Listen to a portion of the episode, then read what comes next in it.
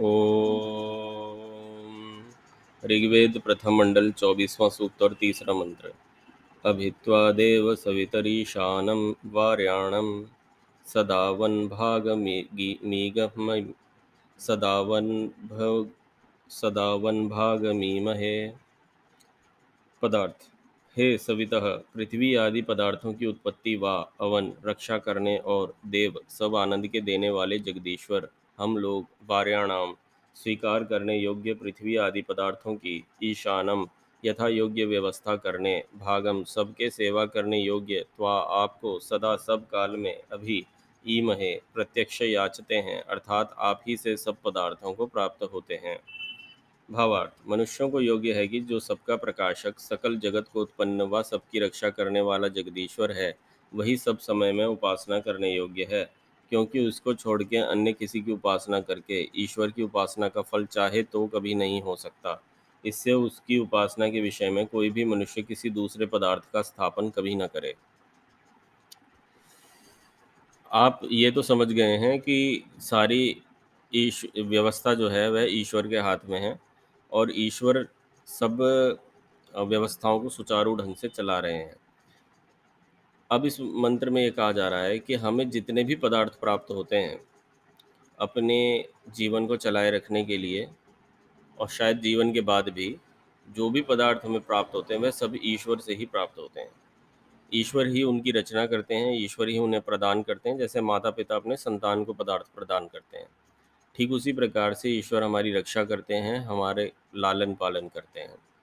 तो ये जो एक ज़िम्मेदारी के साथ बात की जा रही है कि जो हमें ये पदार्थ ईश्वर द्वारा मिलते हैं, हमें इनकी रक्षा करने का प्रयत्न करना चाहिए। अर्थात यहाँ पर सस्टेनेबल लिविंग की बात की जा रही है।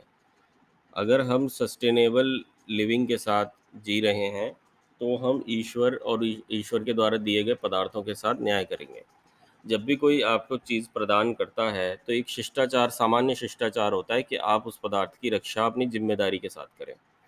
आप उसको ऐसे ना लें कि ये तो मुझे फ्री फोकट की चीज़ मिल गई है इसे उड़ा दें। ये बहुत ही बेकार तरीका होता है और ऐसे व्यक्ति जो है अपमान का भागी होता है। तो ये तो ईश्वर के विषय में आप अपमान के भागी तो नहीं होंगे, परंतु उसका दंड अवश्य ईश्वर देंगे।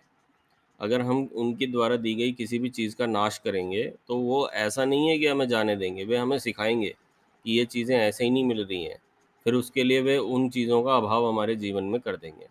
मुझे ऐसा कई बार लगता है, जो लोग ऐसे क्षेत्रों में जन्म लेते हैं, जहाँ पर पानी की भारी कमी होती है, जहाँ पे बुरा हाल हो जाता है, प्यासे रहते हैं लोग, पता नहीं कितना श्रम करना पड़ता है थोड़े से पानी के लिए भी, वे कहीं ना कहीं उनके संस्कार पहले के ऐसे रहे होंगे, जहाँ पर उन्होंने उस जल की अवहेलना की होगी।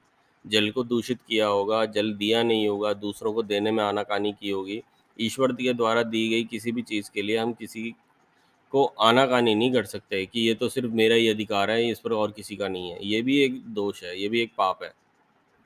तो ऐसे कोई भी दोष होंगे जो संसाधनों से संबंधित होंगे तो उन संसाधनों का ही अभाव शायद ईश्वर जन्मों में कर देते होंगे, ताकि मनुष्य सीखे, उसकी कीमत जाने। जब वो उसकी कीमत जानेगा अभाव के बाद, तभी वो समझेगा कि इसके साथ कैसे व्यवहार करना है।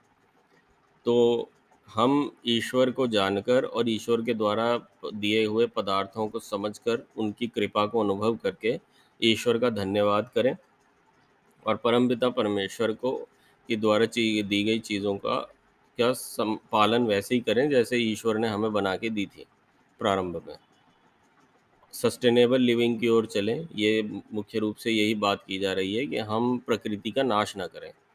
प्रकृति को वैसे संजो कर रखें जैसे कि ईश्वर ने हमें प्रदान की थी। जो संतुलन ईश्वर ने हमें प्राकृतिक रूप से दिया है, उस संतुलन को बनाए रखने की ज़िम्मेदारी मनुष्यों की है। देखिए, पशु जो है या कीट, पतंगे जो भी मनुष्य योनि से अलग हैं। वे सभी के सभी वैसे ही उस बैलेंस का हिस्सा होते हैं, वो उस बैलेंस को बिगाड़ ही नहीं सकते। क्योंकि उनका ईश्वर ने हार्डवेयर, सॉफ्टवेयर कुछ इस तरह से बनाया हुआ है कि वो चाह कर भी उस बैलेंस को बिगाड़ नहीं सकते।